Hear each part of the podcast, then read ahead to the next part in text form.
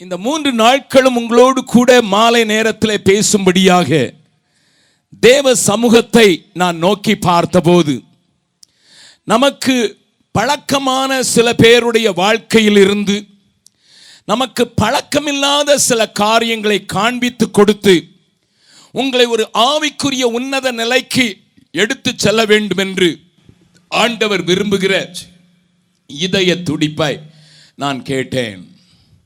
ஒருவேளை மனிதனை பார்த்து அல்லது ஒரு தலைவனை பார்த்து இந்த பூமியை நீ எப்படி பார்க்கிறாய் என்று சொன்னால் அவன் பூமியின் மனிதர்களை நிறத்தின் அடிப்படையிலே அல்லது மொழியின் அடிப்படையிலே அல்லது கலாச்சாரத்தின் அடிப்படையிலே மதத்தின் அடிப்படையிலே தேசங்களின் அடிப்படையிலே பிரிக்கிறதற்கு அவன் முயற்சி செய்வான். இவன் இந்தியன் இவன் அமெரிக்கன் இவன் சைனாக்காரன் இவன் ஜப்பானை சேர்ந்தவன் என்று தேசங்களின் அடிப்படையிலே பிரிக்கிறவர்களை பார்த்திருக்கிறோம். ஏனென்றால் ஒவ்வொரு தேசத்திற்கு ஒரு கொடி இருக்கிறது. ஒருவேளை மொழியை அடிப்படையாக ஒரு மனிதன் கூட்டங்களை பார்ப்பான் என்றால் இவன் ஆங்கிலம் பேசுகிறவன் இவன் இந்தி மொழி பேசுகிறவன் இவன் தமிழ் மொழி பேசுகிறவன் இவன் மலையாளி என்றெல்லாம் மொழியின் அடிப்படையில் அவர்களை பிரிக்கிறதை நீங்கள் பார்க்கலாம். அல்லது நிறத்தின் அடிப்படையில் பார்த்தாலும் கருப்பன் சிவப்பன் இவன் கொஞ்சம் மஞ்சையா இருக்கிறான் என்றெல்லாம் பிரிக்கிறதை நீங்கள் பார்க்கலாம். ஒருவேளை மதத்தின் அடிப்படையிலையும் இந்த நாட்களிலே மேலோங்கி இருக்கிறதே மதத்தின் அடிப்படையிலே தேசத்தை பிரிப்பதற்கான முயற்சிகளிலே அதன் மூலம் பார்த்தான் இந்து இவன் முஸ்லீம் இவன் கிறிஸ்தவன் இவன் ஜெயனன் இவன் சீக்கியன் என்றெல்லாம் மதத்தின் அடிப்படையிலே பிரிக்கிறதற்கும் முயற்சி செய்யலாம். ஒருவேளை இதையும் தாண்டி இன்னமும் கொஞ்சம் பெரிதான பரந்த நோக்கமுள்ளவர்கள் ஆண்கள் பெண்கள் என்றெல்லாம் பிரிக்கலாம். இது மனித கண்ணோட்டத்திலே மனிதனை பிரிப்பதற்கு ஜனங்கள் உபயோகப்படுத்துகிற அறிஞர்கள் அறிவு படைத்தவர்கள் காரியங்களை புரிந்தவர்கள் தெரிந்தவர்கள் பேசுகிற காரியங்கள் என்பதை நீங்கள் அறிந்திருக்கிறீர்கள். ஆனால் வானத்தையும் பூமியையும் அதில் உள்ள அனைத்தையும் உண்டாக்கின ஒரே தேவனாம் நம்முடைய ஆண்டவருடைய பார்வையில் நான் இந்த நாட்களில் உங்களை கொஞ்சம் பார்க்கும்படியாக உங்கள் கவனத்தை வேத வசனத்தின் அடிப்படையிலே நான் திருப்ப விரும்புகிறேன். ஒருவேளை ஆண்டவர் இந்த பூமியை பார்த்தார் என்றால் என்னுடைய கணிக்கின் கணக்கின்படி அதற்கு வேறு வேறு பெயர்கள் கொடுத்தாலும் முதலாவது அது ரெண்டாக பிரிக்க விரும்புகிறார் என்று சொல்லுவேன்.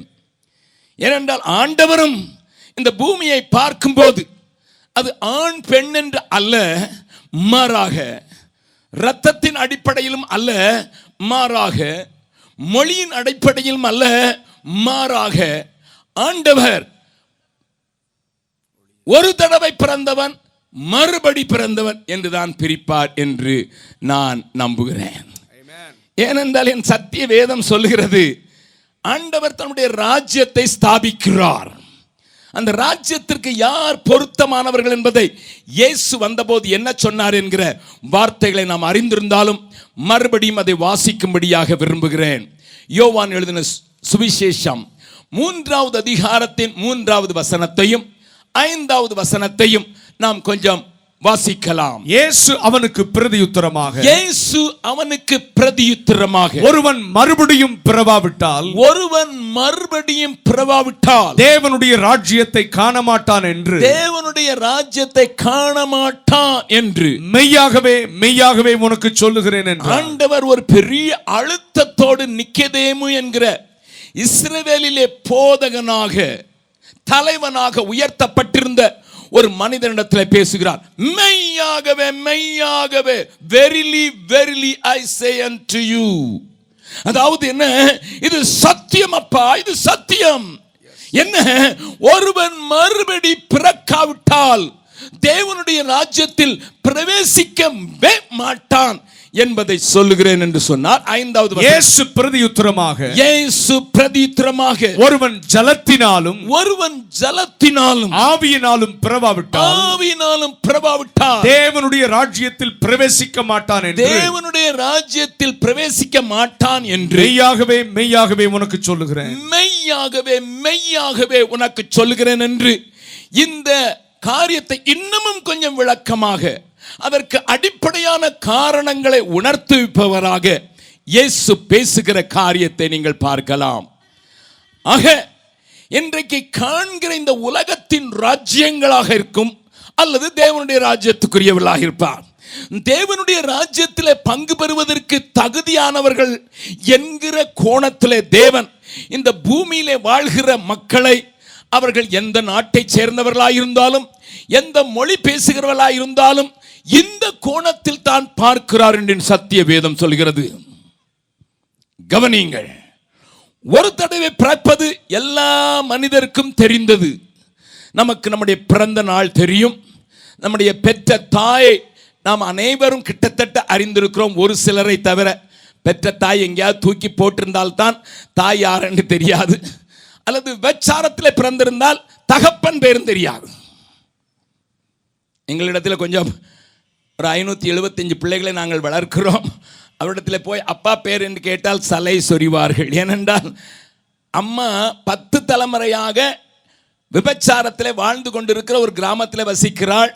வருகிறார்கள் போகிறார்கள். இதற்கு டிஎன்ஏ டெஸ்ட்டாக வைக்க முடியும் ஒவ்வொரு பிள்ளைக்கும். வைத்து யார் வந்து போனார் என்றால் சொல்ல முடியும். இந்த பிள்ளையினுடைய பெயரை. ஆனால் கிட்டத்தட்ட எல்லாரும் தகப்பனையும் தாயையும் அறிந்திருக்கிறோம். அருமையான தேவனுடைய பிள்ளைகளே ஒரு காரியத்தை நன்றாய் கேளுங்கள். இந்த நேரத்தில் நான் சொல்லுகிறதை கொஞ்சம் கவனமாய் கேளுங்கள். உலகத்தில் பிறந்த எல்லா மனிதனும் தன்னுடைய முதல் பிறப்பை குறித்த கொஞ்சம் அறிவு உடையவன். ஆகையினால் தான் அவன் பிறந்த நாளை எழுதுகிறான். ஆனால் இங்கே என் ஆண்டவர் சொல்கிறார் மறுபடி பிறக்காவிட்டால். முதல் கூட்டத்தில் எல்லாரும் அடங்கும். எல்லாரும் முதல் கூட்டத்தில் அடங்குவார்கள். ஒரு தடவை பிறந்தவர்கள் என்றால் உலகத்தில் இருக்க எல்லாரும் ஒரு தடவை பிறந்தவர்கள் எக்ஸப்ட் ஆதாம் ஏவாளம். ஆதாமும் ஏவாளுக்கும் நான் பிறப்புங்கிறது இல்லை ஆண்டவர் அவர்களை உருவாக்கினார் என்று வேதம் சொல்கிறது. கரங்களை தட்டி ஆண்டவரை மகிமைப்படுத்தலாமா? கையை தட்டாதவங்க நினைக்கிறாங்க குரங்குலன்னு வந்தான்னு சொன்னாங்க. எல்லாம் கை தட்ட ஆரம்பிச்சிட்டாங்க. நான் என்னிடத்துல யாராவது டார்வின் தியரியை வந்து குரங்குலேருந்து வந்தவன் தான். மனுஷன் அப்படின்னு சொன்னானா உங்கள் தாத்தா வேணா குரங்களாக இருக்கலாம். எங்கள் தாத்தா ஆதாம் ஏவாள் தான் நான் தைரியமாக சொல்கிறேன் அது எவ்வளோ பெரிய படித்தவராக இருந்தாலும். அல்லூயா ஒரு ஒருவர் என்ன இடத்துல ஒரு ரிடில்ஸ் போடுவாங்க சின்ன பிள்ளைங்களுக்கு. ஏய் பரலோகத்துக்கு போனால் ஆதாமை எப்படி கண்டுபிடிப்பேன்? அவ்வளோ பெரிய கூட்டம் இருக்கும். இவ்வளோ கோடி கோடி மக்கள் இருப்பாங்க. அங்கே போனால் ஆதாமை எப்படி கண்டுபிடிப்பேன்? சிம்பிள் தானே. அவனுக்கு மட்டும்தான் தொப்புள் இருக்காது அவ்வளோதான் ஏன்னா அம்மா வயிற்றுல இருந்து அவனுக்கு ஆகாரம் கொடுக்க வேண்டிய அவசியம் இல்லாமல் அவனுக்கு மட்டும்தான் தொப்புள் இருக்காது தொப்புள் இல்லாத ஆள் ஆபதா? ஏவாளன்னு ஈஸியாக நம்ம கண்டுபிடிச்சிடலாம். அவனை தவிர மீதி எல்லாரும் ஒரு தடவை பிறந்தவர்களாம் பெரிய அதிபதியாக இருக்கலாம் சாதாரண குடிமகனாக இருக்கலாம். ஆக என் வேதம் எல்லாரையும் ஒரு பக்கம் தள்ளிவிட்டு இப்பொழுது ஒரு சாய்ஸ் கொடுக்கிறது. பக்கத்தில் கையை பிடிச்சிருங்க. உங்களுக்கு ஒரு சான்ஸ் கிடைக்குது. ஆண்டவரே கொடுக்குறாரு. மறுபடி பிறக்க வேண்டும் என்று சொல்லுகிறார். லூயா பக்கத்தில் இருக்கவங்க கையை பிடிச்சு முகத்தை பார்த்து சொல்லுங்க பார்க்கலாம். தேவரா இந்த ராஜ்யத்தில் பிறக்கிறதுக்கு ஒன்றும் செய்ய வேண்டாம். என்ன என்ன செஞ்சீங்க? நீங்கள் பிறக்கிறதுக்கு சொல்லுங்க. ஏதாவது செய்தீங்களா? நத்திங் இந்த ராஜ்யத்தில் பிறக்கிறதுக்கு ஒன்றுமே செய்ய வேண்டாம் ஐயா. ஒன்றுமே செய்ய வேண்டாம். நீ ஒன்றும் செய்ய வேண்டாம். வந்துட்ட. இதுக்கு ஒண்ணு வேண்டாம். ஆனா அந்த பக்கத்தில் இருக்கிற கையை போட்டு விட்டுறாதீங்க. அந்த ராஜ்யத்துக்கு போகணும்னா அழிவில்லாத அந்த ராஜ்யத்துக்கு போகணும்னா அழுகை இல்லாத அந்த ராஜ்யத்துக்கு போகணும்னா அரசாளுகிற அந்த ராஜ்யத்துக்கு போகணும்னா நீதி வாசம் பண்ணுகிற அந்த ராஜ்யத்துக்கு போகணும்னா நீ மறுபடி பிறந்துதான் ஆகணும். அல்லூயா நல்ல கவனிங்க. நீங்கள் இந்த காரியத்தை கொண்டு இந்த நாட்களில் இதெல்லாம் பேச மாட்டேங்கிறாங்க. ஏன்னா ஆசீர்வாதிக்கிற ஆசீர்வாதம் தானே வேணும் இவனுக்கு. பொண்ணு வெள்ளியும் தான் வேணும். அதனால அதை பற்றி தான் பேசுவேன் நான் சொல்கிறத நல்லா கவனிங்க. அப்போ அந்த தேவ ராஜ்யத்தை சுதந்திரித்து கொள்ள வேண்டும் என்றால் நான் மறுபடி பிறக்கணும்னு சொன்ன உடனே இப்போ சிலருக்கு சந்தேகம் வந்துட்டு இப்பவுமே இவ்வளோ கருப்பாக பிறந்திருக்கோம். இன்னொரு தடவை பிறந்தால் எவ்வளோ கருப்பாங்க? ஏன்னா நிலக்கரி எடுக்கிற இடத்துல இருக்கிறோம். கரியை பார்க்காத இடத்துல இருக்கும்போது எங்கள் அப்பா அம்மா என்னை எப்படி பெற்றுறாங்க கறிக்குள்ளே கடந்து இவர் எப்படி பெப்பாரு? அப்படி இன்னும் கருப்பாக பெறுவாங்களேன்னு கொஞ்சம் கவலை வந்துட்டு. சிலர் இந்து நண்பர்கள் சொல்லார்கள் போன பிறவியில் என்ன இருந்ததுன்னு தெரியல. ஒருவேளை எரும மாடாக இருந்திருக்கலாம். இப்போ எப்படியோ மனுஷன் ஆயிட்டான் அடுத்த பிறவியில் என்ன அவனே தெரியாது. அது அவனுடைய நம்பிக்கை. ஆனா என் சத்திய வேதம் மறுபடி பிறக்க வேண்டிய காரியத்தை நமக்கு சொல்கிறது. கரங்களை தட்டி ஆண்டவரை மயமப்படுத்தலாமா ஜலத்தினாலும் வே ஆவினாலும் பிறக்க வேண்டும். ஜலம் என்கிற தேவ வார்த்தை அபிஷேகம் என்கிற அந்த ஆவியானவர் ரெண்டு பேரும் சேர்ந்து என்னிடத்துல இடம் கொடுக்கும்போது என் எல்லா காரியங்களையும் மாற்றுகிற ஒரு பெரிய மறுபிறப்பை நான் பெறுகிறேன். ஹalleluya நல்லா கவனிங்க நான் நல்லா கவனிங்க. இந்த மக்களை மறுபடி பிறந்தவர்கள் என்று தேவன் அழைக்கிறார். இந்த அனுபவம் ஒரு விசேஷித்த அனுபவம். நீ கிறிஸ்தவ குடும்பத்தில் பிறந்திருந்தாலும் அல்லது வேறு எந்த குடும்பத்தில் பிறந்திருந்தாலும் நீ இந்த காரியத்தை தெளிவாக அறிந்திருக்க வேண்டும். நான் மறுபடி பிறக்கிற அனுபவத்துக்களை வந்திருக்கிறேனா என்று. நீ ஒருவேளை உயர்ந்த குடும்பத்தில் பிறந்திருக்கலாம். உயர்ந்த பதவி வகிக்கிறவருடைய குடும்பத்தில் நீ இருந்திருக்கலாம். நீ அல்லது ஒரு ஆவிக்குரிய வாழ்க்கையில் வாழ்கிற ஒருவருடைய மகளாக மகனாக பிறந்திருக்கலாம். ஆனால் நீயும் நானும் யாராயிருந்தாலும் எந்த பதவியில் இருந்தாலும் என்னை ஆண்டவர் மறுபடியும் ஜனிப்பித்தார் என்கிற ஒரு பெரிய பெரிய உள்ளான நிச்சயத்தை உடையவர்களாக இருக்க வேண்டும். ஏன் இதை சொல்கிறேன் என்பதை வேதத்தின் அடிப்படையிலே பார்க்கலாம் வாசிக்கலாம். தீத்துவுக்கு எழுதின நிருபம் மூன்றாவது அதிகாரத்தில் மூன்றாவது வசனத்திலிருந்து பார்க்க போகிறோம்.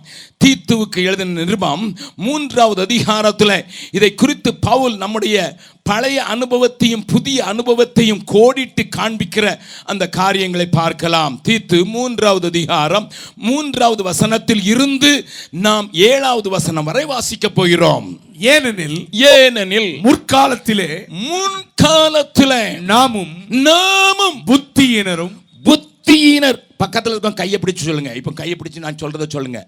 நீங்க மறுபடி பிறக்கலைன்னா இன்னும் முட்டாளா தான் இருக்கீங்க அர்த்தம்.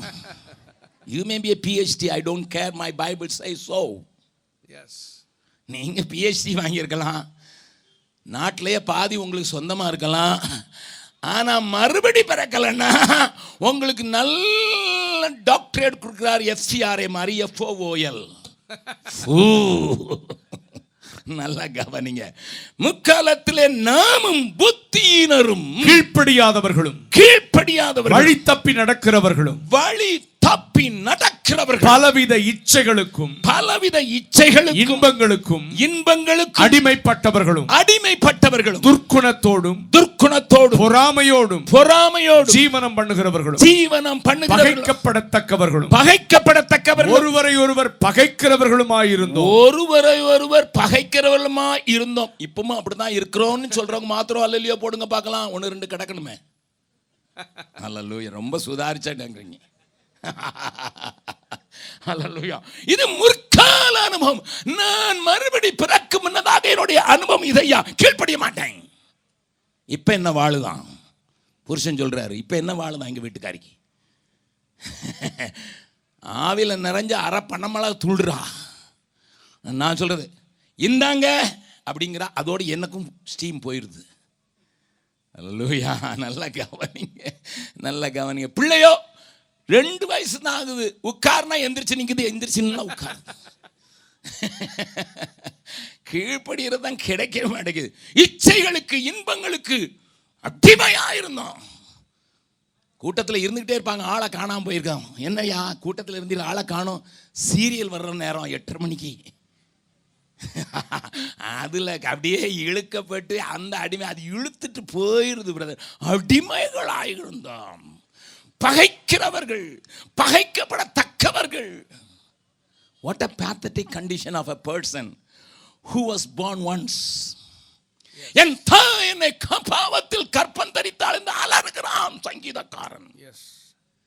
ஐயா பவுலை கேட்டா சொல்றான் நான் செய்ய விரும்புறத செய்ய முடியல. செய்ய விரும்பாததை செய்கிறேன். எனக்குள்ள இருக்கிற பாவமே. என்னை கேட்கிறேன் அருமையான தம்பி. I receive mails after mails every day ஒவ்வொரு நாளும் வாலிப உள்ளங்களில் இருந்தும் ப- கல்யாணமானவர்களும் கல்யாணமானாதவர்களும் எனக்கு அனுப்புகிற மெயில்ஸை நான் படித்தேன் என்றால் அன நேரங்களில் ஓ என்று அழுகிறேன். I live in sin I am a youth leader I am worship leader I run a church என்றெல்லாம் எழுதுகிறார்கள். முற்காலத்தில் தான் அப்படி வாழ்ந்தார்கள். இப்பொழுதும் போராடி கொண்டிருக்கிறார்கள். ஏன் என்பதை விளக்கப் போகிறேன். நான் அதுக்கு முன்னதாக அணிந்து கொள்ளுங்கள். ஒரு மனிதன் உலகத்திலே அவன் எந்த பெரிய பிரைம் மினிஸ்டராக இருந்தாலும் சாரி அவனுடைய பாவம் அவனை அப்படியாக வஞ்சித்து அவனை அப்படியாக கேட்டுக்குள்ளாக்கி அவனை அப்படியாக ஆட்டி படைத்து அடிமையாக்கி வைத்திருக்கிறது. பாவத்தின் பயங்கரத்தை அறிவாயோ? பாவத்தின் பயங்கரத்தை நீ அறிவாயோ? என்னை கேட்கிற அருமையான தேவனுடைய பிள்ளைகளே என்னுடைய பாவத்தை மறைப்பதற்கு நான் பல காரியங்களை செய்து அதை மூடி சட்டத்தினால் நம்மளிடத்தில் இருக்கிற சத்துவத்தினால் அதை மூடி மறைத்தாலும் அது அங்கே இருந்து சொல்லிக்கொண்டே இருக்கிறது. அங்கே இருந்து சொல்லி உன்னை பாழாக்காமல் விட மாட்டேன். ஆகையினால் தன் வேதம் சொல்கிறது பாவம் உன்னை தொடர்ந்து பிடிக்கும். என்னை கேட்கிற அருமையானவர்களே நான் என்னுடைய செய்திகளில் ஒன்று சொன்ன அந்த உதாரணத்தை சொல்லும்படியாக ஏவப்படுகிறேன் ஏன் என்று தெரியவில்லை. யாரோ ஒருவருக்காக நான் சிறுவனாக படிக்கும்போது தூத்துக்குடி பட்டணத்தில் ஒரு மனிதன் ஒரு பில் பெரிய கோட் சூட்டெல்லாம் போட்டு ஒரு பெரிய தொப்பி வைத்திருப்பான். தாடி வளர்ந்து நான் சரியாக குளித்திருக்க மாட்டான். பார்க்கறதுக்கு ப- ஒரு பைத்தியக்காரனை போல இருப்பான். நான் நாங்கள் ஹைஸ்கூலுக்கு நடந்து போய் படிக்க வேண்டும். என்னுடைய வீட்டிலிருந்து இரண்டு கிலோமீட்டர் நாங்கள் நடந்து போகிற வழியில் ஒரு பஜாரை தாண்டி போக வேண்டும். அந்த பஜாரில் தான் நான் அடிக்கடி சுற்றுவதை பார்த்துருக்குறேன். அவன் கையில் ஒரு பெரிய தடி வைத்து லெஃப்ட் ரைட் என்று இராணுவத்தில் இருக்கிறது போல செய்வான். சில சேட்டைகளை செய்வான். அவன் சேட்டை செய்யும்போது ஒரு கூட்டம் கூடிவிட்டால் அவன் ஏதாவது உயரமான இடத்துல ஒரு சுவரிலோ ஒரு மரத்திலோ அல்லது உயரமான ஒரு கற்குவியலிலோ நின்று தன்னுடைய கோட்டை எடுத்து எடுத்து பார்ப்பான். எங்களுக்கு விளங்காது. என்ன செய்கிறான் என்று. இப்படி பல மாதங்கள் செய்து கொண்டிருந்தான். ஒரு நாளில் அவனுடைய சேட்டைகள் அதிகமாக இருந்தது. அவனுடைய காரியங்கள் அதிகமாக இருந்தது நானும் பள்ளிக்கூடம் முடிந்து நாலாயிரம் மணிக்கு வந்து கொண்டிருக்கிறோம். என்னுடைய நண்பர்கள் நாங்கள் இன்னும் பொதுமக்கள் பஜாருக்கு காய்கறி வாங்கி வந்தவர்கள் எல்லாரும் கூடிவிட்டார்கள். ஒரு பெரிய கூட்டம் கூடிவிட்டது. உடனடியாக ஜம்ப் பண்ணி ஒரு பெரிய வா- ஒரு ஒரு சுவரில் ஏறி நின்று கோட்டை எடுக்கிறான் பார்க்கிறான் கோட்டை எடுக்கிறான் பார்க்கிறான். எங்களுக்கு ஒன்றும் விளங்கவில்லை. திடீரென்று அங்கே மேலே இருந்து ஒரு ஆள் மேலே த- குதித்தான். நாங்கள் எல்லாம் நினைத்தோம் பைத்தியக்காரன். ஒன்றும் செய்யாதுன்ட்டு அந்த ஆளுடைய சட்டையை பிடித்தான் கர இழுத்தான். பக்கத்தில் சொல்லலாம் ஏய் பத்தியக்காரன் நீ ஒன்றும் செஞ்சிடாது. அவன் அடிச்சான அடிக்க தாங்க முடியாதுடான்னு சொன்னாங்க.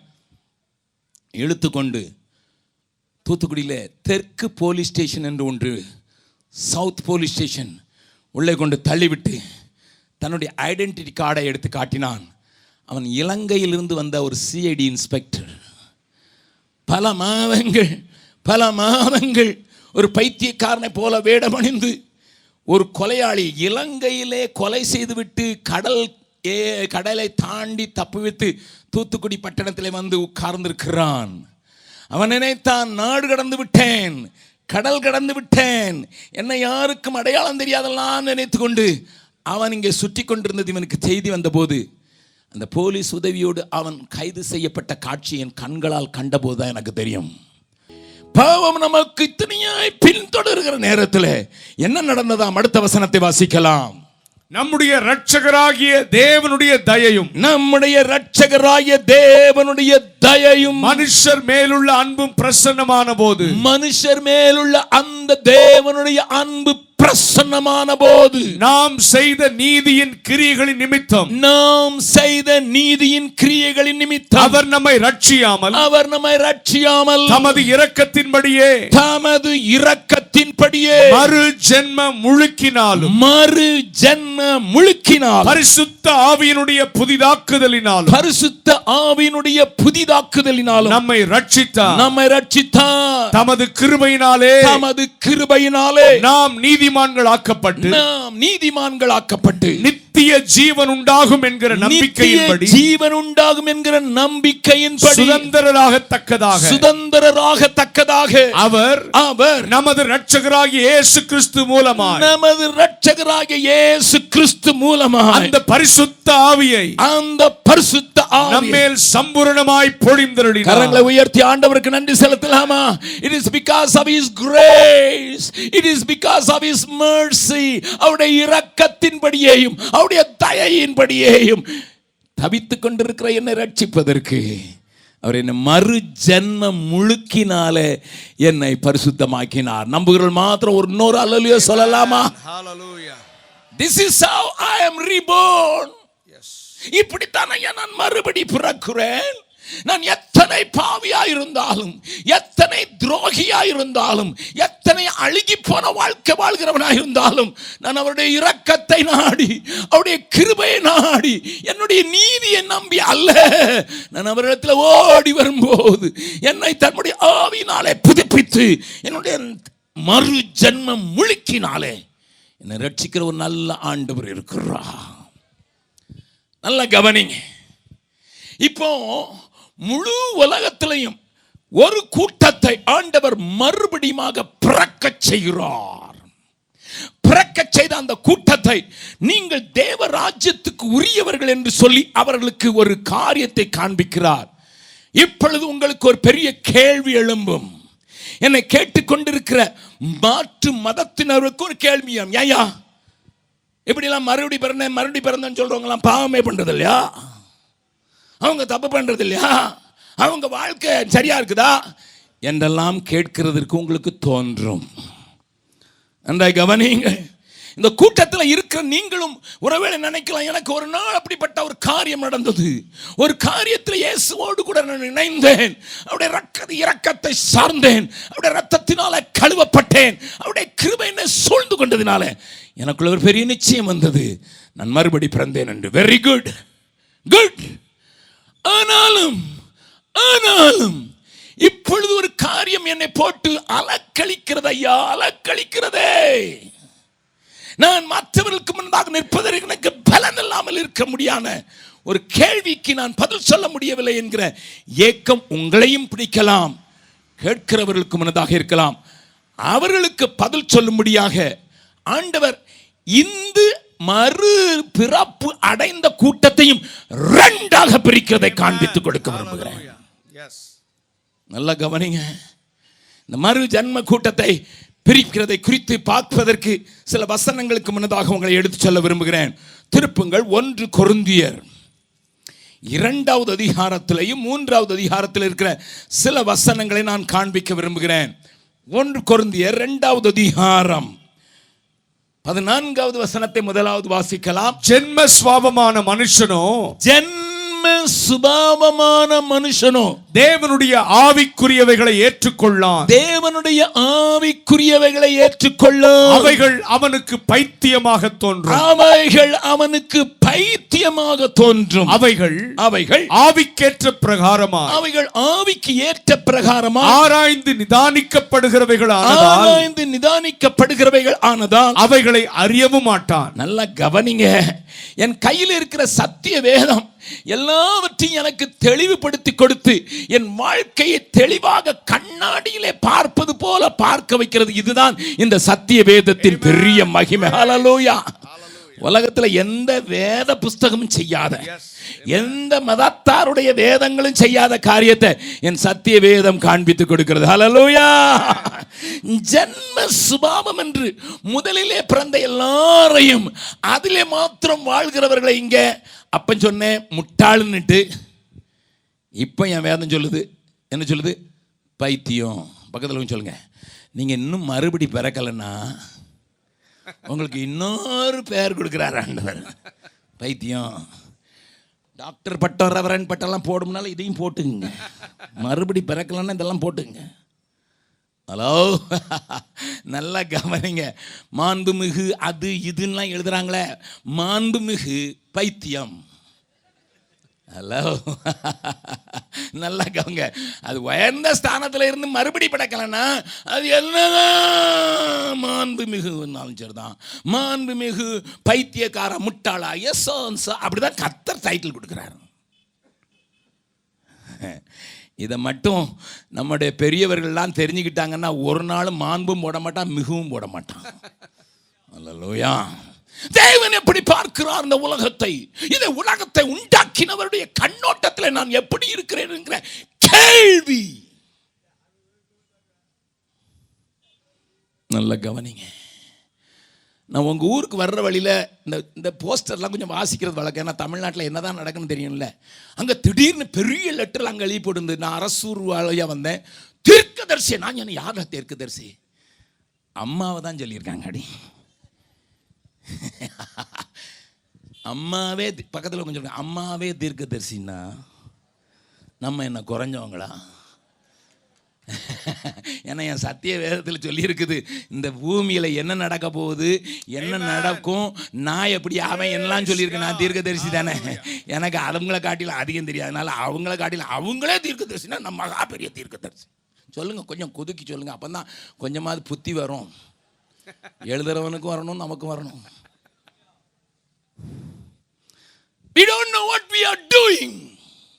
நம்ம செய்யறது நமக்கு தெரியல. என்னன்னே தெரியல. என்ன எழுதுறோம் என்னத்தை போடுறோம் யாருக்கு என்ன பட்டம் கொடுக்குறோமே தெரியாம தமிழ்நாடு கண்ணடைச்சு போய் நிற்கிது நீங்கள் சொல்லுவீங்க பீகார்காரர் இப்படி தான் கடாமுடான்னு என்னத்தையா பேசிப்பேன் அடி வாங்குறது நாங்கள் தான்ட்டு அடிக்கு பயந்தேன்னா பீகார் வந்துடும் அப்படியாவது வரமாட்டிங்களா? அப்படியாவது வட இந்தியாவுக்கு வரமாட்டீங்களா? தான் கொஞ்சம் இதை காரியத்தை சொல்ல வேண்டியது நல்ல கவனிங்க. அப்போ என் சத்திய வேதம் சொல்கிற ஒரு பெரிய உண்மை ஜென்ம சுபாவம் உள்ளவனுக்கு அளவிக்குரிய காரியம் பைத்தியமாகத்தான் தெரியும். நான் அவனை குறித்து அதிகம் பேச விரும்பவில்லை. ஆனால் ஜென்ம சுபாவத்தோடு நீங்கள் வாழ்ந்து விடக்கூடாது என்பதை காட்டிக் கொடுப்பதற்காகத்தான் நான் மறுபடியுமாக உங்களை கொஞ்சம் ஆழத்தில் எடுத்து சொல்ல விரும்புகிறேன். இப்பொழுது மறுபடியும் பிறந்தவர்களை வேதம் பிரிக்கிற அந்த காரியத்தை பார்க்கலாம். அதே ஒன்று கொரிந்தியர் மூன்றாவது அதிகாரத்தில் முதலாவது வசனத்தை வாசிக்கலாம். மேலும் சகோதரரே மேலும் சகோதரரே நான் உங்களை ஆவிக்குரியவர்கள் என்று எண்ணி உங்களை ஆவிக்குரியவர்கள் என்று எண்ணி உங்களுடனே பேசக்கூடாமல் உங்களுடனே பேசக்கூடாமல் மாம்சத்துக்குரியவர்கள் என்றும் மாம்சத்துக்கு உரியவர்கள் என்றும் கிறிஸ்துவுக்குள் குழந்தைகள் என்றும் எண்ணி பேச வேண்டியதாக கிறிஸ்துவுக்குள் குழந்தைகள் என்றும் எண்ணி பேச வேண்டியதாயிற்று. Paul was in trouble Pavul ஒரு பெரிய சங்கடத்தில் இருக்கிறார். ஐயா மறுபடி பிறந்தவர்களையும் பிரிக்க வேண்டி இருக்கிறேன் நீர் அப்படித்தானே பார்க்கிறீர்? ஆவிக்குரியவர்கள் மாம்சத்துக்குரியவர்கள். என்னை கேட்கிற அருமையான தேவனுடைய ஜனமே இத்தனை நேரம் பொதுவான ஒரு செய்தியை நீ என்னை கேட்கிறவர்களுக்கும் விளங்கும்படியாக பேசினேன். இப்பொழுது கூட்டத்தில் அமர்ந்திருக்கிற உங்களோடு கூட டைரக்டாக பேச விரும்புகிறேன். ஆண்டவர் பிரிக்கப்பட்ட கூட்டத்தை இரண்டாக பார்க்கிறார் என்பதை நீங்கள் அறிந்து கொள்ள வேண்டும். வேதம் தெளிவாக சொல்கிறது ஆவிக்குரியவர்கள் மாம்சத்துக்குரிய கிறிஸ்தவர்கள். அதை ஆங்கிலத்தில் சொல்ல வேண்டும் என்றால் the carnal Christians and the spiritual Christians நான் ஆவிக்குரிய சபையில் இருக்கிறேன் என்பதனால் அல்ல என்னுடைய காரியங்களை நான் புரிந்து கொண்டேன். ஆவியானவர் என்னை நடத்துகிற வழியில் நடப்பேன் என்று ஒப்புக் கொடுத்தவர்களை பற்றி பேசுகிறேன். நான் பேச பேச உங்களுக்கு விளங்கிவிடும். நீங்கள் ஆவிக்குரியவர்களா மாம்சத்துக்குரியவர்களா என்று. ஆனால் நீங்கள் அறிய வேண்டும் என்று ஐயா நான் மறுபடி பிறந்து விட்டேன் சோத்திரம். நான் தேவராஜ்யத்துக்கு உரியவனாக உரியவளாக மாற்றப்பட்டிருக்கேன் praise the Lord but there is going to be another division. இன்னொரு பிரிவை தேவன் செய்ய போகிறார். அதை செய்து கொண்டிருக்கிறார். அவருடைய திருஷ்டியில மறுபடி பிறந்தேன் என்று சொல்லுகிறவர்களை ஆண்டவர் ஆவிக்குரியவர்களாக மாம்சத்துக்குரியவர்களாக பார்க்கிறார். அப்போ நீங்கள் கேட்பீங்க ஐயா எங்களுக்கு கொஞ்சம் சொல்லித்தாங்க நாங்கள் எப்படி எங்களை புரிந்து கொள்வது? எங்களை எப்படி ஐயா அறிந்து கொள்வது? எப்படி ஐயா அதை நாங்கள் தெரிந்து கொள்வது? என்றெல்லாம் கேள்வி கேட்பீர்கள். உங்களுக்கு உதவும்படியாக ரெண்டு பேரை நான் உங்களுக்கு முன்னதாக நிறுத்த வைக்க விரும்புகிறேன். சத்திய வேதத்தில் அந்த ரெண்டு பேரும் இணைந்து செயல்படுகிறதையும் இணைந்து நிற்கிறதையும் வேதம் நமக்கு அடையாளம் காட்டி கொடுக்கிறபடினாலே இந்த ரெண்டு பேருடைய வாழ்க்கையும் நான் பக்கத்தில் வைத்து சில காரியங்களை நான் உங்களோடு கூட பேசுகிறேன். ஆண்டவர் நமக்கு கிருபை தந்து சமயம் தந்துவாரானால் நான் அந்த மூன்று நாட்களிலே பனிரெண்டு காரியங்களை நான் காண்பிக்க விரும்புகிறேன். அந்த பனிரெண்டு காரியங்களை வைத்து நீங்கள் உங்களை அலசி ஆராய்ந்தால் நீங்களே புரிந்து கொள்வீர்கள் நான் ஆவிக்குரியவனாக வாழ்கிறேனா அல்லது மாமிசத்துக்குரியவனாக வாழ்கிறேனா என்று பனிரெண்டு காரியங்களை நான் உங்களோடு கூட பேச விரும்புகிறேன். நன்றாய் கவனிங்க ஐயா ஆவிக்குரியவனையும் மாம்சத்துக்குரிய எங்களுக்கு அடையாளம் காட்டி கொடுத்து விடுங்கள். நாங்கள் எந்த பக்கத்தில் நிற்கிறோம் என்பதை நாங்கள் அறிய விரும்புகிறோம். எப்படி ஒரு தெர்மாமீட்டர் எங்களுடைய டெம்பரேச்சரை காட்டுமோ எப்படி ஒரு பிளட் பிரஷருடைய எக்யூப்மெண்ட் எங்களுடைய ப்ரெஷரை காட்டுமோ அப்படி எங்களுடைய ஆவிக்குரிய நிலைமையை எங்களுக்கு காண்பித்து கொடுக்க முடியாத ஆதி ஆமத்தில் இருக்கிற ரெண்டு பேரை நான் உங்களுக்கு முன்னதாக நிறுத்த விரும்புகிறேன். நமக்கு தெரிந்த ரெண்டு கதாபாத்திரங்களுடைய வாழ்க்கையிலிருந்து சில முக்கியமான காரியங்களை நான் உங்களுக்கு காண்பித்து கொடுக்க விரும்புகிறேன். ஒருவன் பெயர் அப்ரஹாம் அடுத்தவன் பெயர் லோத்து. நன்றாய் கவனியுங்கள்.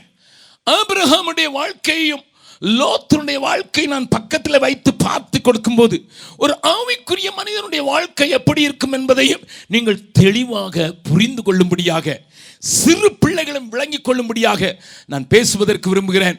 தேவன் உங்களோடு கூட பேசுவார் என்று விசுவாசிக்கிறேன். உடனடியாகவே உங்களுடைய மனதிலே தோன்ற தோன்றலாம். ஐயா ஆபிரகாம் பொய் சொன்னதில்லையா? எஸ் சார் மனைவியை பார்த்து சகோதரி என்று சொல்லவில்லையா? ஆமையா. ஒரு தடவை இல்லை ரெண்டு தடவை சொல்லவில்லையா? ஆமையா. ஆபிரகாம் மனைவி சாரால் இருக்க சாரால் கொடுத்த ஆதாரோடு கூட சேர்ந்து குழந்தை பெறவில்லையா? ஆமையா. அவனை பார்த்து நீங்கள் ஆவிக்குரியவன் என்று சொல்லுகிறீர்களே. எப்படி ஐயா? எப்படி? அவன் தவறு செய்வதில்லையா? அன்றை கவனியுங்கள் அருமையானவர்களே. நான் சொல்ல போகிற காரியங்கள் உங்களுடைய ஆவிக்குரிய கண்களை பிரகாசமாக மாற்றுவதும் இல்லை. உங்கள் வாழ்க்கையை சரியாக்கி விடும் என்கிற தைரியத்தில் மாத்திரமல்ல உங்களை ஒரு செயல் வீரர்களாக இந்த நாட்களில் நடக்கிற அட்டகாசங்கள் விசேஷமாக கிறிஸ்துவின் அடியவர்களுக்கு விரோதமாக நடக்கிற காரியங்களில் உங்களை பலசாலியாக மாற்றிவிடும் என்று நான் சம்பூர்ணமாக நம்புகிறபடினால இந்த வார்த்தைகளை நான் உங்களுக்கு சொல்ல விரும்புகிறேன். ஹலலூயா கத்தர் உங்களோடு கூட பேசுவார் என்று நான் பூரணமாக நம்புகிறேன். இந்த கேள்விகள் இந்த போராட்டங்கள் ஒரு மனிதனுடைய வாழ்க்கையில் வருவதில்லையா என்றெல்லாம் நீங்கள் கேட்பதற்கு நான் சில காரியங்களை காண்பித்துக் கொடுக்க விரும்புகிறேன். வாசிக்கலாம். ஒன்று யோவான். யோவான் எழுதின முதலாவது நிருபம். ஒன்று யோவான் மூன்றாவது அதிகாரம். ஒன்று யோவான் மூன்றாவது அதிகாரம் ஒன்பதாவது வசனத்தையும் பத்தாவது வசனத்தையும் வாசிக்கலாம். தேவனால் பிறந்த எவனும் பாவம் செய்யான். தேவனால் பிறந்த எவனும் பாவம் செய்யான். ஏனெனில் ஏனெனில் அவருடைய வித்து அவனுக்குள் தரித்திருக்கிறது. அவனுடைய அவருடைய வித்து அவனுக்குள் தரித்திருக்கிறது. அவன் தேவனால் பிறந்தபடியினால் பாவம் செய்ய மாட்டான். அவன் தேவனால் பிறந்தபடியினால் பாவம் செய்ய மாட்டான். இதனாலே இதனாலே தேவனுடைய பிள்ளைகள் இன்னார் என்றும் தேவனுடைய பிள்ளைகள் இன்னார் என்றும் பிசாசின் பிள்ளைகள் இன்னார் என்றும் வெளிப்படும். பிசாசின் பிள்ளைகள் இன்னார் என்று வெளியப்படும் போதும். நல்ல கவனிங்க எல்லாத்தையும் வாசிக்கிறதுக்கு நேரம் இல்லை இங்கே ஆண்டவர் சொல்லுகிற இந்த வசனத்தினுடைய தெளிவு உங்களுக்கு தெரிய வேண்டும். என்ன தெரிய வேண்டும்? ஒன்பதாவது வசனத்திலே தேவனால் பிறந்தபடியினாலே பாவம் செய்ய மாட்டான் என்கிற வார்த்தை பாவத்தில் நிலைத்து நிற்க மாட்டான். அதுதான் அப்படி எழுதப்பட்டிருக்க வேண்டும். நல்ல கவனிங்க. நீங்கள் தேவனால் பிறந்தீர். முதலாவது ஒரு தகப்பனாலே மாம்சத்திலும் இரத்தத்திலும் புருஷ சித்தத்திலையும் நீங்கள் பிறந்தது உண்மை. அது முதலாவது பிறந்தது. நீங்கள் மறுபடி பிறக்கும் போது என் சத்திய வேதம் சொல்கிறது தேவனால் பிறந்தவர்கள். தேவனால் பிறந்தவருடைய பெரிய ஒரு குணம். அவர்கள் பாவத்திலே நிலை நிற்க மாட்டார்கள். கேட்கிற அருமையான தேவனுடைய பிள்ளையே இந்த மூன்று நாட்களில் ஒரு பெரிய பரிசுத்தத்துக்கு நேற்றான வாழ்க்கைக்கு உங்களை தேவன் வழி நடத்த விரும்புகிறார். ஒரு பெரிய சுத்திகரிப்பு முதலாவது பிற எழுப்புதலுக்கு அடித்தளமானது என்பதை நான் அழுத்தமாக சொல்வேன். எழுப்புதல் பெருவிழாவில் உனக்குள்ளே எனக்குள்ளே ஒரு சுத்திகரிப்பு ஒரு பரிசுத்த வாஞ்சை. சபையின் நடுவிலே பரிசுத்தம் காணப்படுமானால் குடும்பத்தில் பரிசுத்தம் காணப்படுமானால் சத்துரு நம்மிடத்துல சவால் விடவே முடியாது. அலலூயா கிறிஸ்துவை வெறு வெறுக்கிறவர்கள் கிறிஸ்தவ விரோதிகள் கிறிஸ்தவ பிரசங்கங்களுக்கு விரோதமாக எழும்பி இருக்கிறவர்கள் அவங்களுக்கு ஒரு ஆன்சர் சொல்றதுக்கு ஒரு பலன் இல்லை. ஐயா நாங்கள் பரிசுத்த கூட்டமாக மாறுவதற்கு நாங்கள் அழைக்கப்பட்டவர்கள் என்கிறதுனால தான் நாங்கள் அந்த அசுத்தத்திலிருந்து இந்த இதுக்கு வந்துட்டோம். சொல்லுங்க. யாராவது உங்கள்கிட்ட வந்து ஏயா கிறிஸ்தவன்? ஆனா அழுக்குக்குள்ளே கிடந்தோம். அசுத்தத்தில் வாடுறதுக்கு இஷ்டப்படலை. பரிசுத்த கூட்டமாக இருக்கிற ஒரு கூட்டத்தை ஆண்டவர் கூப்பிடுறான்னு தெரிஞ்ச உடனே அங்கேருந்து இங்கே வந்துட்டோம். எங்கே கூப்பிடுறீங்க மறுபடி? லூயா பக்கத்தில் சொல்லுங்கள் சொல்லுங்க யாராவது கூப்பிட்டா எங்க இருந்து எங்க கூப்பிடுறீங்க?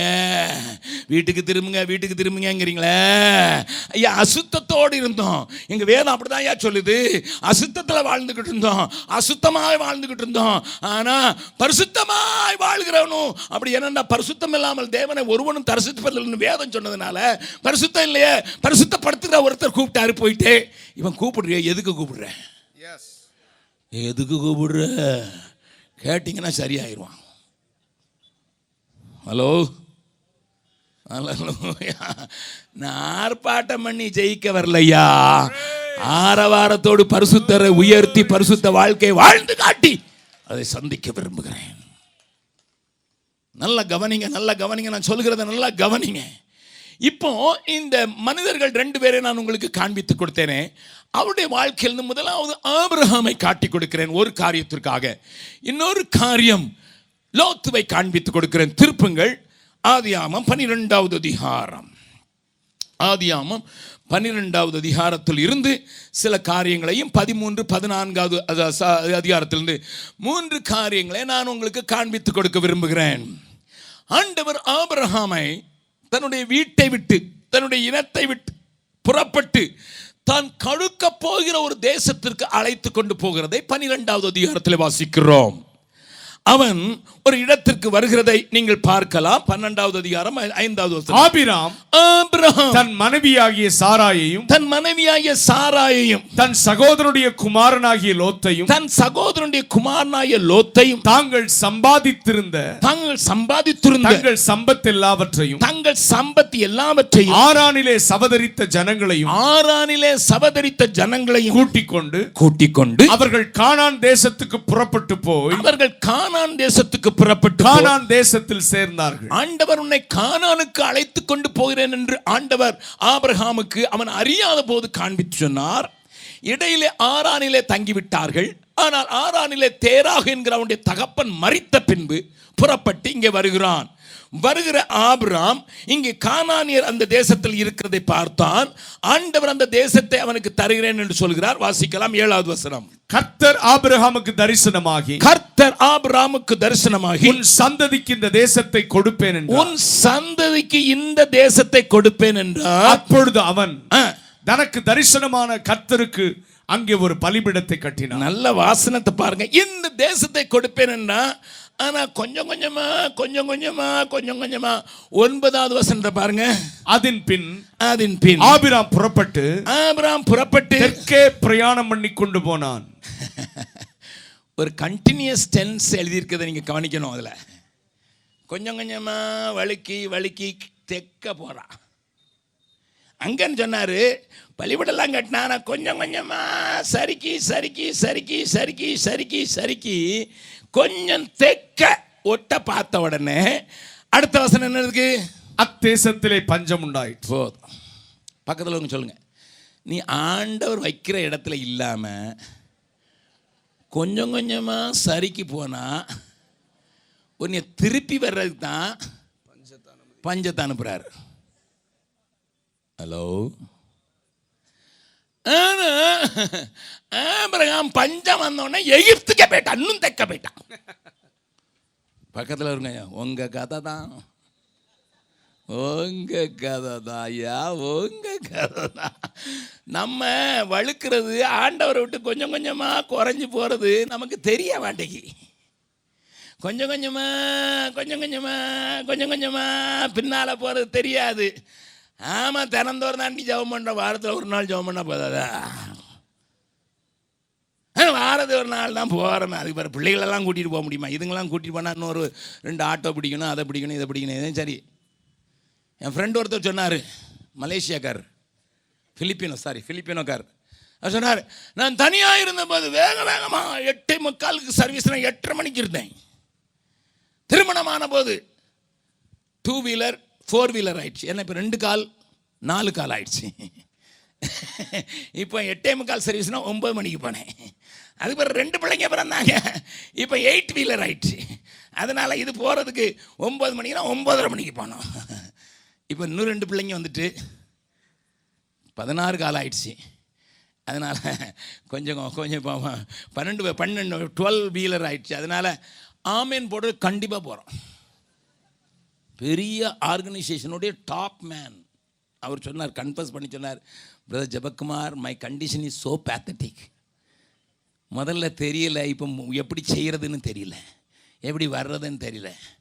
ஆவிக்குரிய வாழ்க்கையில் ஆண்டவரை அறிந்த பின்னர் உன்னுடைய கொஞ்சம் கொஞ்சமாக கொஞ்சம் கொஞ்சமாக கொஞ்சம் கொஞ்சமாக பின்னால் போகிறது தெரியாமலே போகிற மாதிரி தான் சாத்தான் பண்ணுவான். ஆனால் உண்மையில் அன்பு கொண்டு வரும். உன்னை திரும்பி வா. திரும்பி வா. பிரதர் வெஸ்லி தன்னுடைய கடைசி வாலிமில் ஒரு பாட்டு பாடியிருக்காரு. திரும்பி வா. அதுக்கு தான் பஞ்சத்தை அனுப்புனான். இவன் எகிப்துக்கே போயிட்டான். ஆவிக்குரியவன். ஆண்டவரின் தரிசனத்தை பெற்றவன் விக்கிரகக்காரனாக விக்கிர ஆராதனைக்காரனாக இருந்து ஜீவன் உள்ள தேவனை மகிமையின் தேவனை தரிசித்தவன். ஆனால் இப்போ சரிக்கு கொண்டு போய் எகிப்துக்கு போனான் அங்கே போன உடனே பொய்க்காரன் ஆயிட்டான் பக்கத்தில் சொல்லுங்கள் சொல்லுங்க. எகிப்தில் போன உடனே நீ உண்மை சொல்லணும்னு நினச்சாலும் வராது. ஏன்னா பயம் வந்துட்டு. கொன்று விடுவானுங்களோ கொன்று விடுவானுங்களோ கொன்று விடுவானுங்களோ கொன்று விடா ஏன்னா இது ஏன் தேசம் இல்லையே? ஏன் தேசம்? ஆண்டவர் சொன்ன தேசம் காணான் அல்லவா? நான் இருக்க வேண்டிய இடத்துல இல்லாத போது என்ன வரும்? சொல்லுங்க.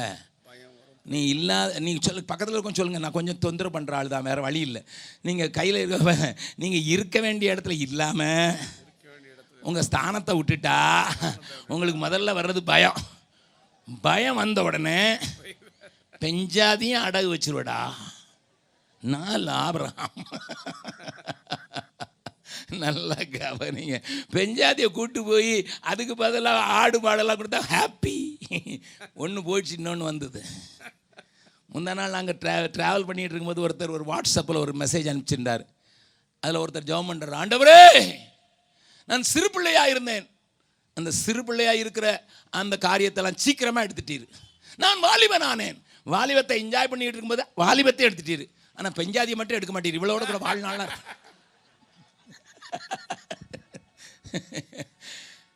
அதனால ஆபராம் யோசா இவ இவ தான் நமக்கு பெரிய கு- கண்ணி வைக்கிறா. அதனால எடுத்துகிட்டு போனால் போகிறான் அதுக்கு பல ஆடு மாடு கோழி குதிரை எல்லாம் கிடைக்குதுன்னு நினச்சிட்டானோ என்னமோ தெரியல. சரி ஆவிக்குரியவன் தான் பக்கத்தில் இருக்கவங்களை சொல்லுங்க பயங்கிறது வந்து என்னையை கொன்று போடுவானோன்னு சொல்லி பயம் வந்த உடனே என்ன வேணாலும் செய்கிறான் எகிப்துக்கு போயிட்டான். கொஞ்சம் நல்லா கவனித்து பாருங்கள் எகிப்து போகிறவன் அவன் குணம்லாம் எப்படி மாறிட்டு பார்த்தீங்களா போய் சொல்கிறதுக்கு வேல்யூ சிஸ்டம் மாறிடுச்சு. முதல்ல போய் சொன்னா கேட்டதுக்கு நான் உண்மையை தான் சொல்கிறேன் அவள் சகோதரி தான். ஆனாலும் மனைவி சகோதரியாகிய மனைவி. மனைவியாகிய சகோதரி இல்லை. மனைவி. சிலர் அப்படி தான் கூட இருப்பாங்க. ஸ்கூட்டரில் ஒன்றா போகிறீங்களா என்னம்மா சகோதரி மாதிரி போகிறீங்களா ச நாங்கள் சகோதரன் சகோதரி தான். ஆனால் ராத்திரி வந்ததுன்னா மனைவி ஆயிருப்பான் கொஞ்சம் பேர் இருக்கீங்க. தீர்க்க தரிசனமாகவே சொல்கிறேன் அக்கா தனியாக வேலைக்கு போகிறாங்கன்னு நான் போகும்போது லிஃப்ட் கொடுக்குறேன். ஏன்னா நெய்வேலி இந்த பக்கத்துல இருந்து இந்த பக்கம் வரைக்கும் இருக்குது. அவங்க வீடு அவங்க வேலை பார்க்குற இடம்லாம் ரொம்ப தூரம். அதனால் அவன் நான் தனியாக தானே போகிறேன் அக்கா பஸ்ஸுக்கு நின்று எத்தனை கஷ்டப்படுவாங்க. அதனால் பின்னால் கூட்டு போனேன். ஒரு நாள் பிரேக் போடும்போது என் மேலே விழுந்தாங்க. அதோடு விழுந்துட்டாங்க ஒன்றா ரெண்டு பேரும். கீழே விழல. ஏய் நாங்கள் உனக்கு தான் சொல்கிறேங்க அப்பா. உனக்கு தான் சொல்கிறேன் கொஞ்சம் ஓப்பனாக தான் சொல்கிறேன் சொல்ல வேண்டிய என்ன? ஓப்பன் மேயர் மீட்டிங் தானே போட்டிருக்கீங்க. லிசன் நீ எகிப்து போன உடனே பொய் வந்துச்சு மாய்மாலம் வந்துருச்சு புரட்டு வந்துருச்சு. உள்ள போன உடனே எகிப்துல போய் இருக்கக்கூடாத இடத்துல போன உடனே உனக்கு பொருள் மேல தான் இப்ப பற்றுதல் வந்துட்டு ஆள் மேல உனக்கு பற்றுதல் போயிடுச்சு. Oh. அநேக ஊழியக்காரங்களும் அப்படித்தான். முதல்ல ஆத்மா ஆத்மா ஆத்மா நான் அதுக்கு பிறகு அரிசிமா அரிசிமா வந்துட்டான் அதுக்கு பிறகு ஆடி ஆடின்ட்டான்.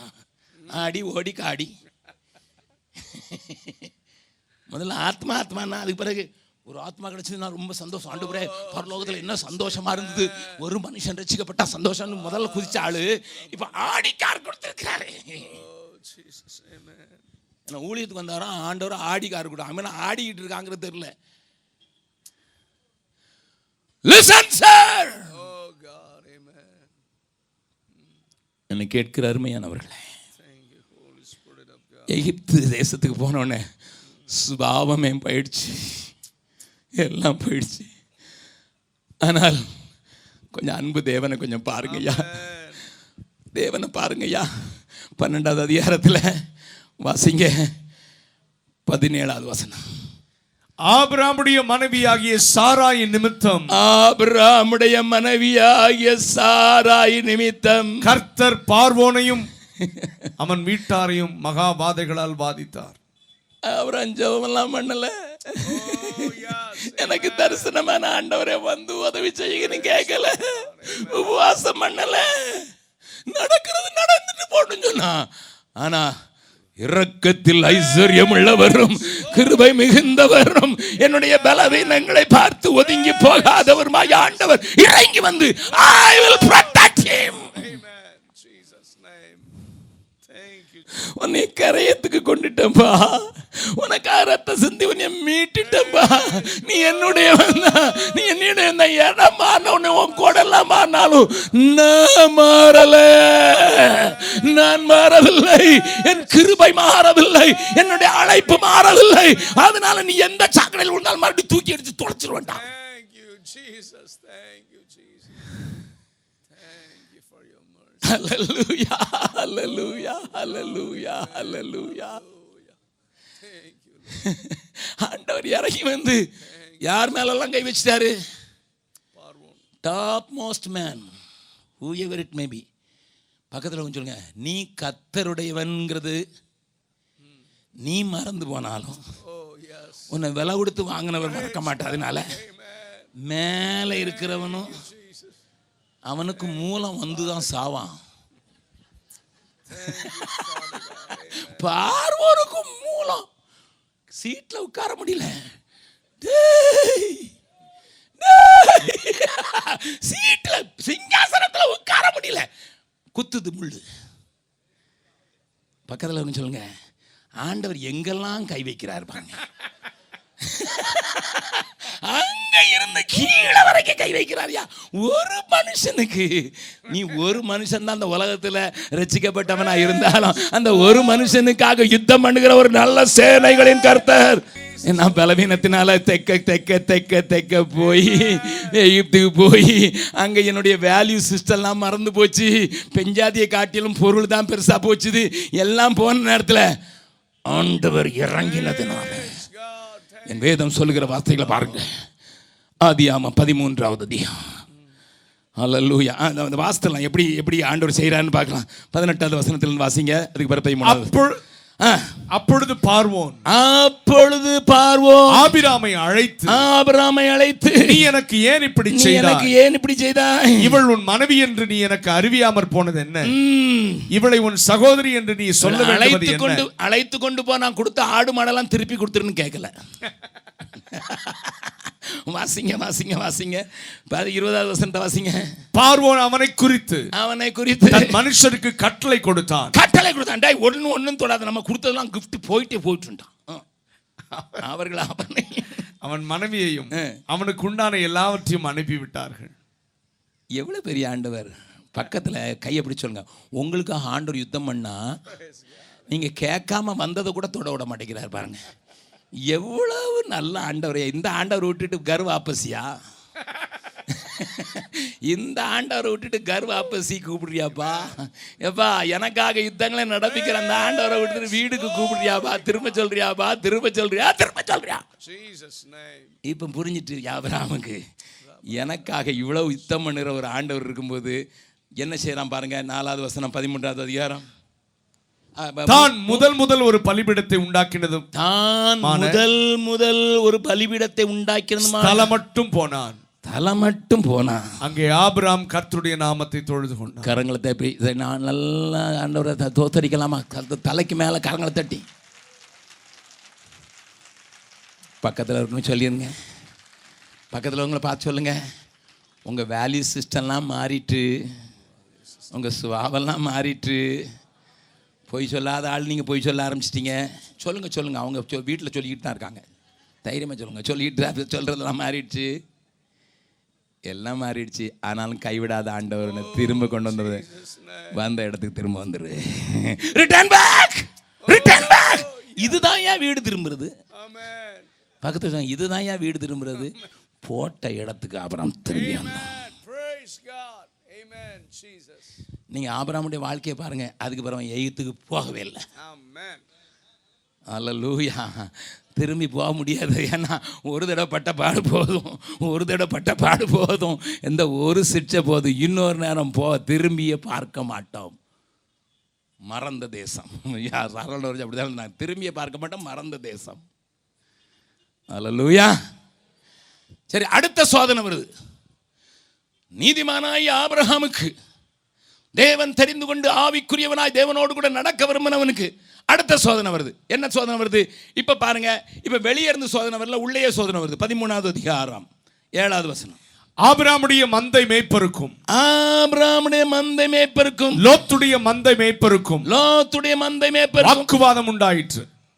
நம்ம சர்ச்சில் எல்லாம் ரெண்டு பார்ட்டி இருக்கு இல்லையா அல்லேலூயா. வெளியே இருக்கிறவன் சடிக்கலைன்னா உள்ள இருக்கிற வச்சு இவன் தூண்டி விடுவான். நல்ல கவனிக்க ச- வாக்குவாதம் உண்டாயிற்று. அக்காலத்திலே அக்காலத்துல கானானியரும் கானானியரும், பெருசியரும் பெருசியரும். அத்தேசத்தில் குடியிருந்தார்கள். அதனால ஆபிராம் பார்த்து சொன்னான் டேய் நம்ம சாட்சி கெடுதுடா. அடுத்த வசனத்தை வாசிக்கலாம் ஆபிராம் லோத்தை நோக்கி லோத்தை நோக்கி எனக்கும் உனக்கும் வணக்கம் என் மேய்ப்பருக்கும் உன் மேய்ப்பருக்கும் வாக்குவாதம் வேண்டாம். வேண்டாம். நாம் சகோதரர். அடுத்த சோதனை எங்க வருது? சக்க சொல்லுங்க நல்லா சத்தமா. உள்ளு வீட்டுக்குள்ளேயே. சொல்லுங்க. ரசிக்கப்பட்டவங்க தான். கல்யாணம் பண்ண முன்னால நல்லா ஆவியில் நிறைஞ்சிருந்ததுனால உங்கள் அப்பா ஒன்றும் வேண்டான்னு சொல்லிட்டேன். ஆனால் இப்போ எல்லா ஒன்றும் வாங்குறாங்க. எனக்கு மட்டும் உங்கள் அப்பா என்ன கொடுத்தாருன்னு கேட்குறேன். முதல்ல ஒரு சூட்டில் சொல்லிட்டு உங்கள் அப்பா ஒன்றும் தர வேண்டாண்டி ஒன்றே தந்தா போதும். மாமனாரே உம்முடைய மகளை எம்ஏ எம்பி எம்சி எல்லாம் படிக்க வச்சிருக்கு எம்பிஏ படிக்க வச்சிருக்கு. அதை தந்தா போதும்யா அதான் எனக்கு பொக்கிஷன் சொன்னேன். ஆனால் ரெண்டு வருஷம் கழிச்ச அப்புறம் கார் வாங்கி கொடுத்தாரடி. நான் என்ன எம் டெக் படிக்கலையா? இப்போ உள்ள வந்துட்டு உள்ள வாக்குவாதம் வந்துட்டு அவ சொன்னா அன்னைக்கு மட்டும் நான் போதும்னு சொன்னேன் அப்போ நீ நல்லா இருந்த இப்போ அழகா இல்லையே? ரெண்டு வருஷத்துல போயிடுச்சு எல்லாம். இல்லையா? சுற்றிலாம் இருக்கிறாங்கப்பா. காணானே இருக்கான்ப்பா பெருசின் இருக்கான்ப்பா எமோரியன் இருக்காப்பா ஆபரான பாருங்க ஆபராமாங்க வேண்டாம்பா வேண்டாம்பா வேண்டாம்பா. Oh, yes. Amen. நான் என்ன சொல்லிப்பேன் நீ சின்ன ஆள். எங்கள் அண்ணன் மகன். அதனால் பெரியப்பா எடுத்துட்டு போன பிறகு மீதி இருந்துன்னா எடுத்துக்க அப்படி தானே சொல்லணும் சீனியாரிட்டி. சபையில் எத்தனை வருஷமாக வரும் தெரியுமா?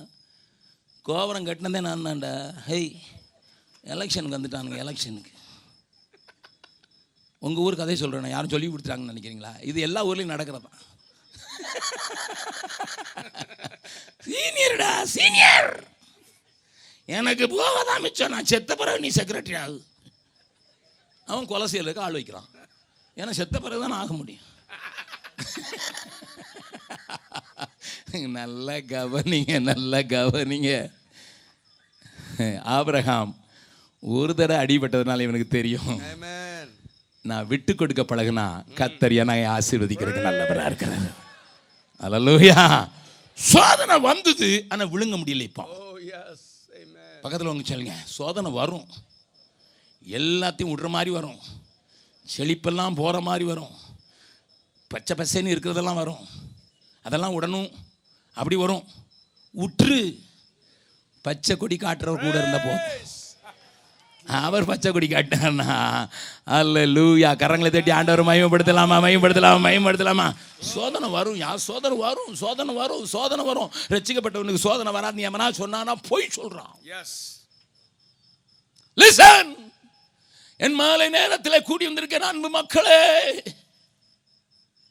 நாம் சகோதரர். சுற்றி இருக்கவங்களுக்கு நிமித்தமாவது நம்மளை சண்டை வேண்டாம்ப்பா.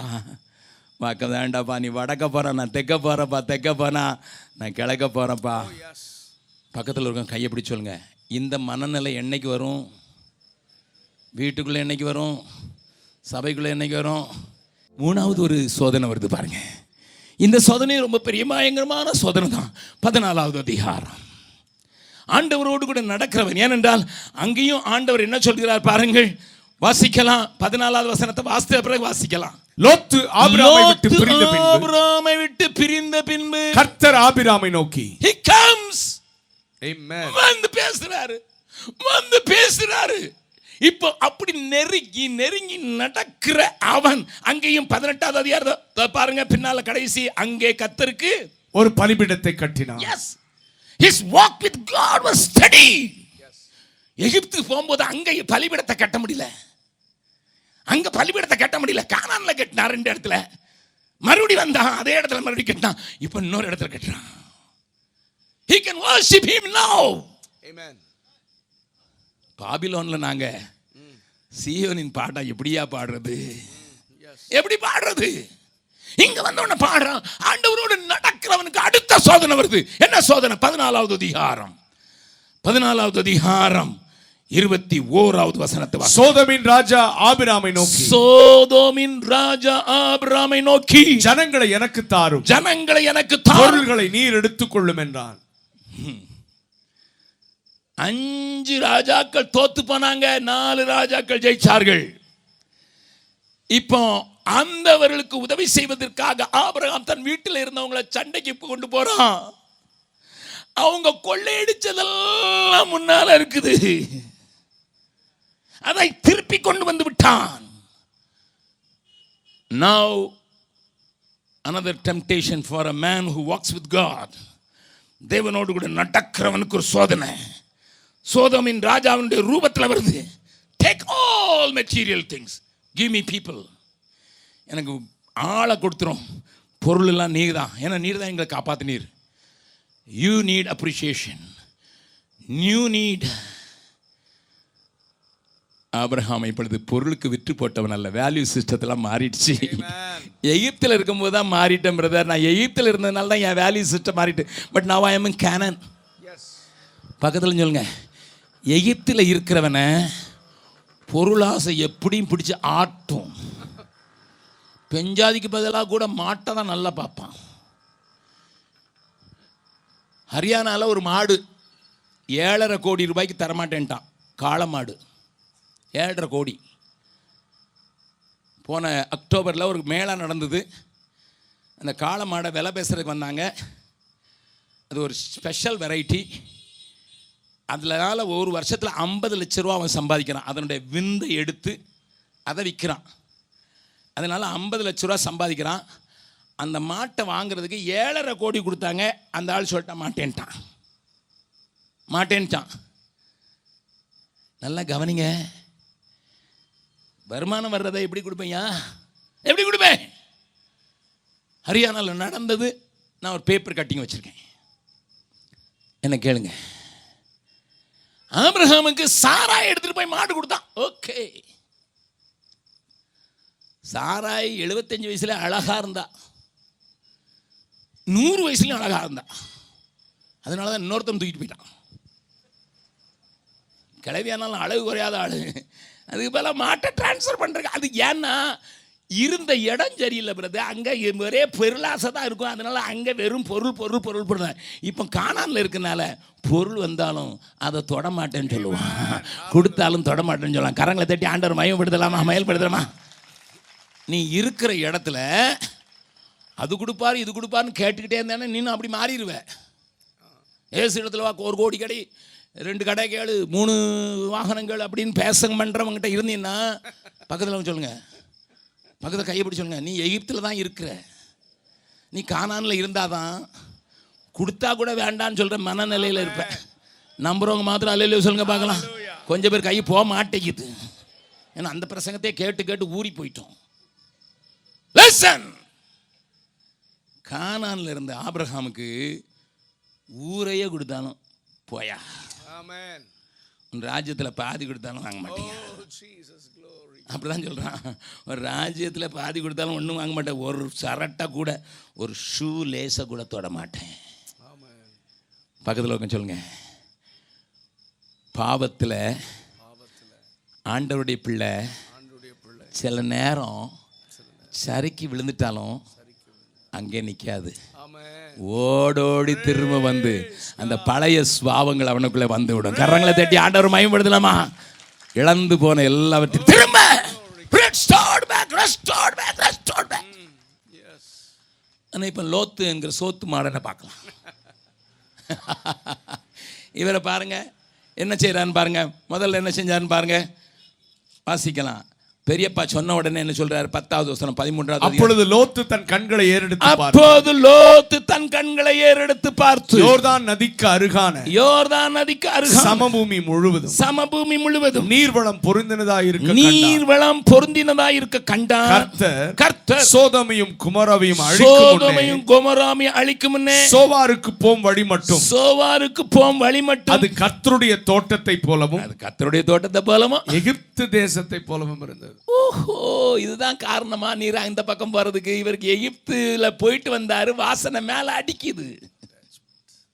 எகிப்துக்கு போயிட்டு வந்தார் வாசனை மேலே அடிக்குது. எகிப்தை போல இருந்தாலே உடனே போயிடுவாரு.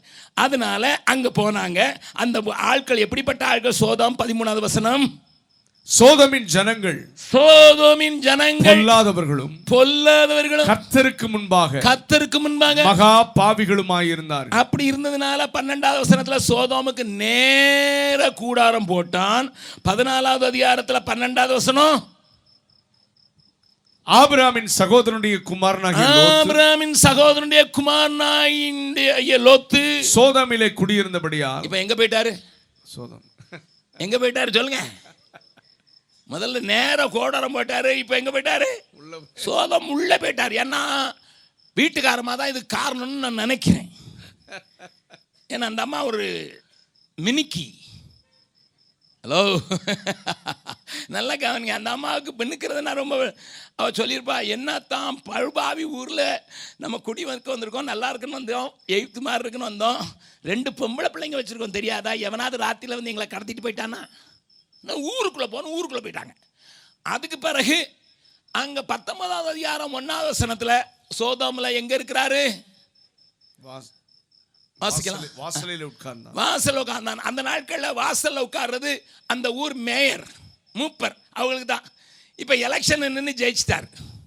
ஏன்னா அந்த அம்மா சொல்லியிருப்பா என்ன தான் ஊருக்குள்ளே இருக்கிறீங்க ஒரு ரோட்டரி கிளப்பில் பிரசிடென்ட்டு லைன்ஸ் கிளப்பில் மெம்பர் இந்த மாதிரி ஆனால் தானே நம்மளை நாலு பேர் பார்ப்பான். நம்ம பிள்ளைங்களை நாலு பேர் பார்ப்பான் கல்யாணத்துக்கு மாப்பிள்ளை கொண்டு வரும் அப்படின்னு சொல்லி சொல்லி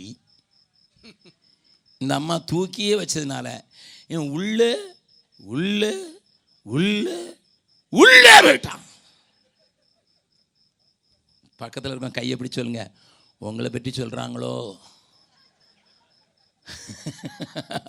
வெறும்பாவி பெரும்பாவி ஆயிட்டா இப்போ. விளங்குதா? நீ மறுபடி பிறக்காது பிறந்தது சரியா இல்லைன்னா அப்படியே இழுக்கப்பட்டு இழுக்கப்பட்டு இழுக்கப்பட்டு இழுக்கப்பட்டு அதுக்கு பிறகு மிஸ்ஸிஸ் லாட் நீங்கள் உங்களுக்கு ஒரு நினைவு சின்னம் வைத்திருக்கிறோம். பக்கத்தில் வந்து சொல்லுங்க. பூமி அழிஞ்சாலும் உங்களுக்கு நினைவு சின்னம் உண்டாகும். கவனிங்கம்மா. பக்கத்தில் இருக்கிறவங்கள பார்த்து கேளுங்க. உங்களுக்கு நினைவு சின்னம் வேண்டுமா? கத்தர் நினைக்க வேண்டுமா? Oh, yes. Amen.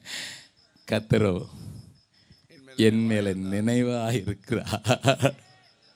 நான் ஒண்ணே ஒன்று கேட்க விரும்புகிறேன் ஐயா எனக்கு வழங்கிட்டு மறுபடி பிறந்தவனுடைய வாழ்க்கையும் மாமிச கிறிஸ்தவனா இருக்கிற வாழ்க்கையை வழங்கிட்டு அவனும் நாட்டை விட்டு புறப்பட்டது உண்மைதான்யா.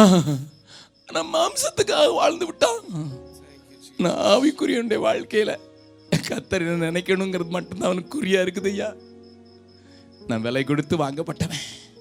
நான் கிரயத்துக்கு கொல்லப்பட்டவன்கிற அந்த நினைவு அவனை திரும்ப திரும்ப விழுந்து போன இடத்துல இருந்து மறுபடி கொண்டு வந்து நிறுத்தி என் குணம் மாறிடக்கூடாதுங்கிறதுல ரொம்ப கவனமாக இருந்து.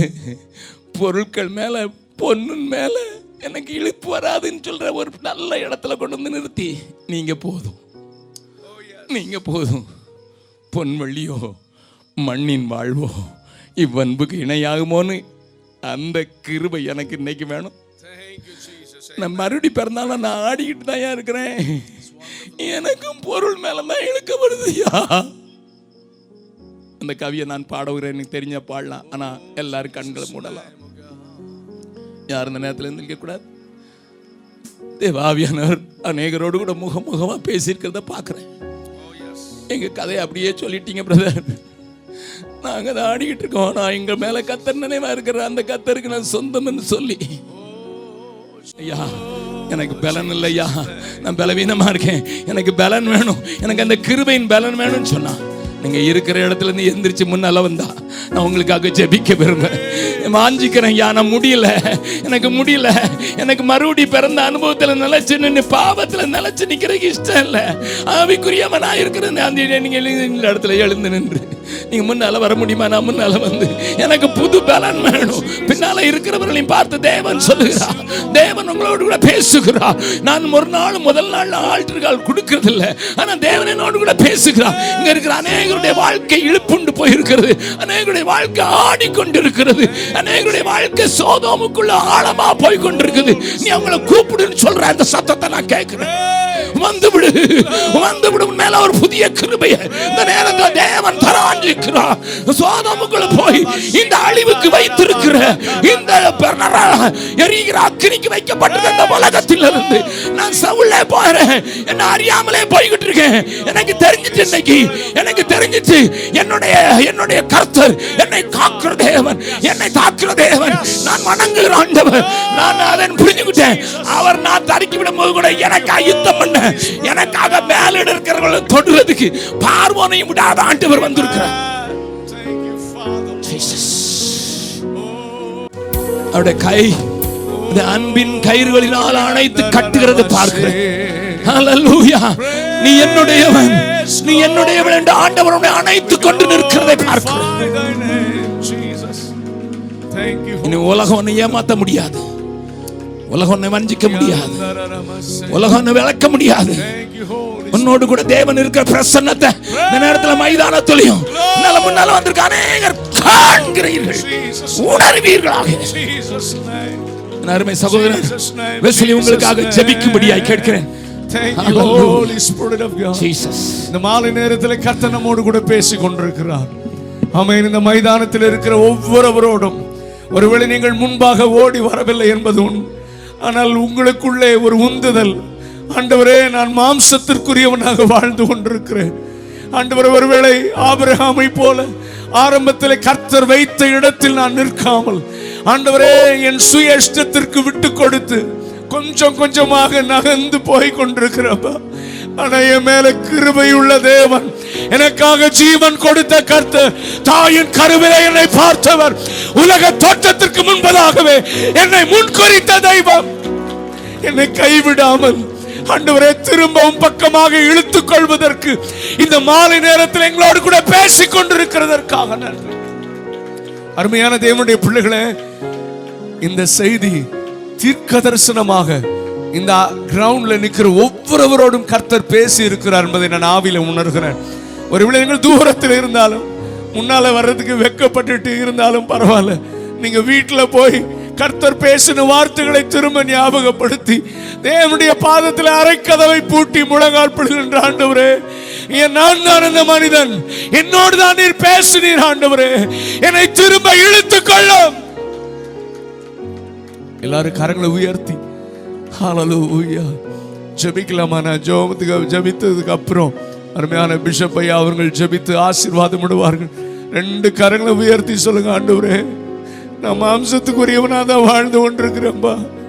ஆண்டவரே ஆவிக்குரியவனா இருந்தேன். நீங்க தான் அழைச்சிங்க. ஆண்டவரே மறுபடியும் பிறந்த ஆனா திரும்ப சறுக்கிட்டேன்பா. ஆண்டவரே என்னை இவ்வளவு நேசிக்கிறீங்களா? திரும்பி வா. எங்கிட்ட திரும்பி வா. எப்ராயுமே நான் உன்னை எப்படி மறப்பேன்? திரும்பி வா. நான் உன்னை பெரிய ஜாதியாக்குவேன். அழைத்தவர் உண்மையுள்ளவர். அழைத்தவர் உண்மையுள்ளவர். ஹalleluya ஆண்டவரே நீர் எவ்வளவு நல்லவர். எங்களோடு இந்த ராத்திரி நேரம் பேசுறீங்களேப்பா உங்களை விட்டு போனாலும் பின்னாலேயே எங்கிட்ட திரும்பி வந்துடுறா. கமான் எங்கிட்ட திரும்பி வாடா.